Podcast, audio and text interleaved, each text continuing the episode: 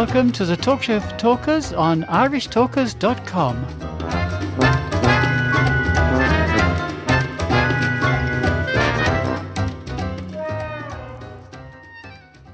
Welcome, Toastmasters, to segment two of this week's offering of the Talk Show for Talkers on irishtalkers.com. You can find us through our email address, which is info at irishtalkers.com. What we have today is an offering on YouTube of one of the most well known, if not the, the best known, of all financial gurus, Mr. Warren Buffett, and he's going to give you the opportunity for the 10 biggest secrets to success from his point of view. So he's going to give you the top 10 rules. So enjoy. He was the single most successful investor of the 20th century. Time magazine named him one of the most influential people in the world. He's worth over $70 billion. He's Warren Buffett, and here are his top 10 rules for success. How can other people tap dance to work? What's the secret of that? You find your passion. You find your passion. I was very, very lucky to find it, you know, when I was uh, seven or eight years old, and you know, and, and fortunately, my children have found their passion. My, you know, one son loves farming like nothing else. One son loves music like everything else, and, and all three of them love philanthropy and what they get to do. You're lucky in life when you, you find it, and uh, you can't guarantee you're going to find it in your first job out. But I always tell college students that come out, I say, take the job that you would take if you were independently wealthy. You know, that's you're going to do well at it. If you think you're going to be a lot happier if you've got two X instead of X, you're probably making a mistake. I mean, it, uh, it, uh, you, ought, you, ought to, you ought to find something you like that's, that works with that, and if and you'll get in trouble if, if you think that making 10x or 20x is the answer to everything in life, because then you will do things like borrow money when you shouldn't, or or maybe cut corners on, on things that your employer wants you to cut corners on. Or it just doesn't make any sense. You won't like it when you look back on it. Three things in hiring people look for integrity, intelligence, and energy. And he said if the, if person didn't have the first two, that the latter two would kill them. Because if they don't have integrity, you want them dumb and lazy. You don't want them smart and energetic. It never bothered me if people disagreed with what I thought, uh, as long as I felt I knew the facts. I mean, I, there's a whole bunch of things I don't know a thing about. I just stay away from those. Uh, so I stay within what I call my circle of competence. You know, that. Uh, and Tom Watson said it best. He said, you know, he said, he said, I'm no genius, but I'm smart in spots, and I stay around those spots. Well, I try and stay around those spots, and I, I just don't have a, a problem if if uh, if somebody says, you know, you're wrong on something. I just I go back and look at the facts, and and, and I think that I think that really is much more important, frankly, than, than having a few points of IQ or, or having an extra course or two in, in school or anything of the sort. You need emotional stability.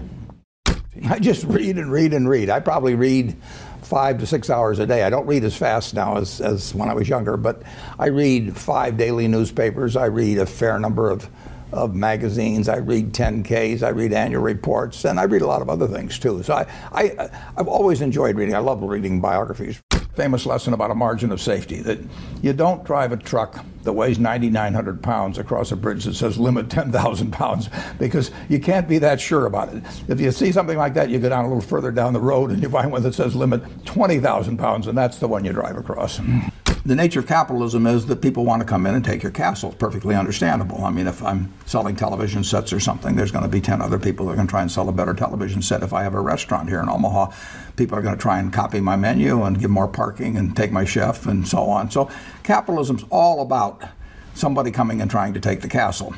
Now, what you need is you need a castle that has some durable competitive advantage, some castle that has a moat around it.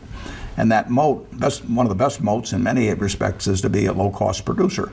But sometimes the moat is just having more talent. I mean, if you're the heavyweight champion of the world and you keep knocking out people, you've got a competitive advantage as long as you can keep doing it. And it's very profitable uh, if you're the one that happens to be able to do it. If you can turn out great motion pictures, I mean, you know, Steven Spielberg, I mean, he, he, he's a fellow to bet on. And, and it has enormous economic value. You'd be surprised at, at at my days. I mean, they are they're very unstructured. Uh, no meetings, uh, none. I mean, don't, I don't like meetings, uh, and uh, I read a lot. Uh, I wish I were a faster reader. I, you know, I'd get more done. But I, I, but I do read a lot, and I, I, uh, I'm on the phone a moderate amount.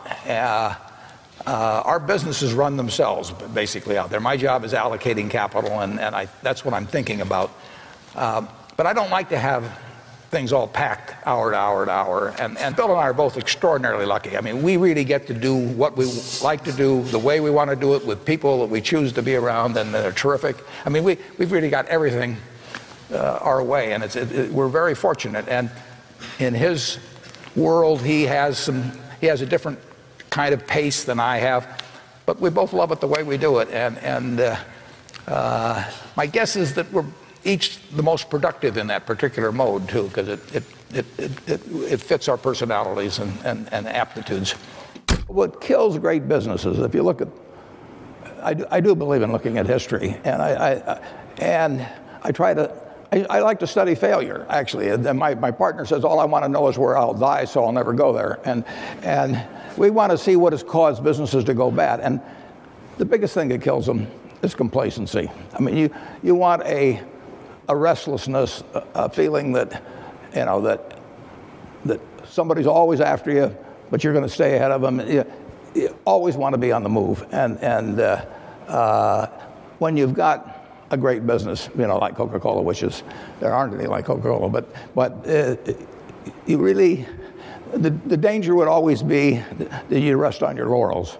But I see none of that, obviously, at Coca-Cola. But that, that, that is the key, to, to compete the same way when you've got 1.8 billion servings being sold daily as when you were selling, you know, 10 a day. And, and that restlessness, that belief that, that tomorrow is more exciting than today. Uh, you know, you just have to have it permeate the organization. Who was uh, Ben Graham? He, he was your primary mentor, model? He was a wonderful man, and he was my professor at Columbia. I read his book when I was 19 at the University of Nebraska, and I'd started investing when I was 11, and I started reading about it when I was like seven. So I'd gone through all, I read every book in the Omaha Public Library that there was on, by the time I was 12, on, on investing and stock market. And I had a lot of fun but I never really found out. I never got grounded in anything, and it, it was it was entertaining, but it wasn't going to be profitable. And then I read Graham's book, The Intelligent Investor, when I was at the University of Nebraska, and, and that just together. opened the whole thing up to me. Yeah, and I and I named my my oldest son is named Howard after my dad, Graham Buffett, and, and, he was a marvelous man. Never expected anything from me in return. Ben Graham, in his low in his low teens, looked around and he looked at the people he admired and he said, you know, I want to be admired, so why don't I just behave like them? And he found there was nothing impossible about behaving like them. And similarly, he, he did the same thing on, on the reverse side in terms of getting rid of those qualities. You have given um, a lot of fabulous advice, but what's the best advice that you've ever received?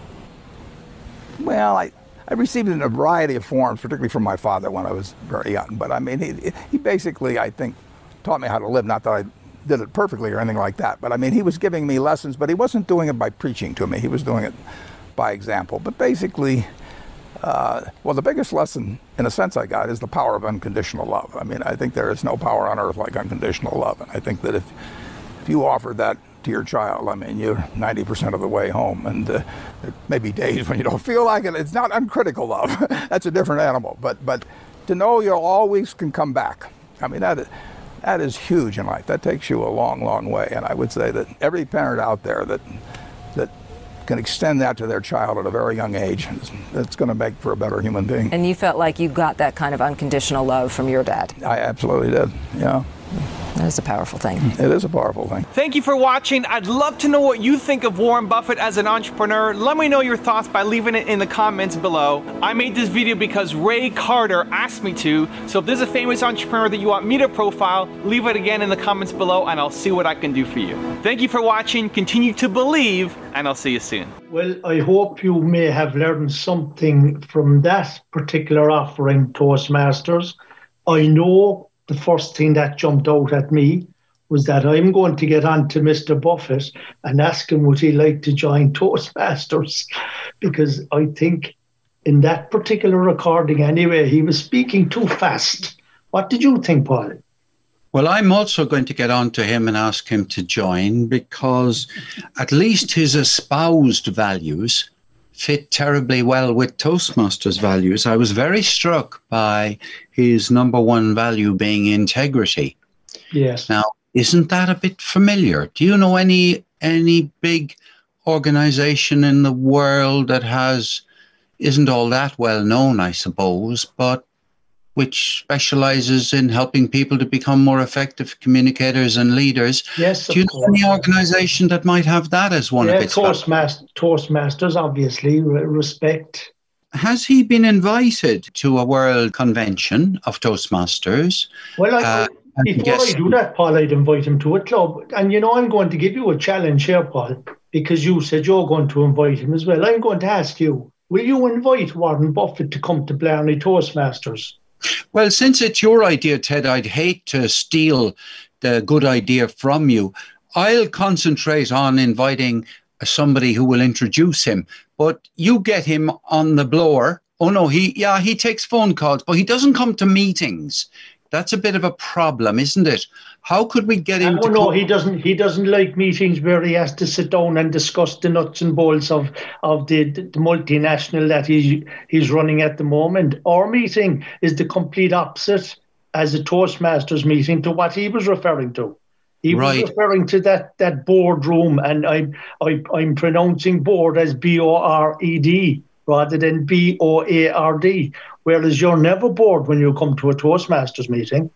Well, look, as secretary of Blarney Club, which I know you are this year, I'm sure that it's probably wrong for me, um, who's just a membership person, to take over. I'll wait until War- you get Warren Buffett to the meeting, and then I'll convert him to member. Okay?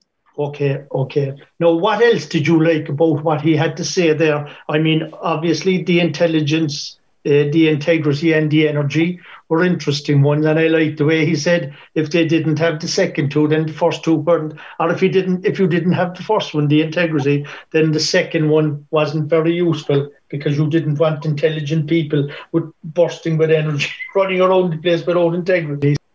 Thank you for listening, listeners. Listen again tomorrow for the third episode of the Talk Show for Talkers this week. And coming tomorrow will be a guy who's we barely know well enough. He's been in Toastmasters for a while and he'll be talking about, well, your district needs you.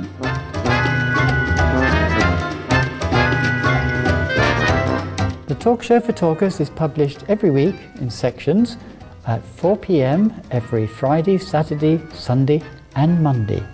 Go to our website, irishtalkers.com, for more information.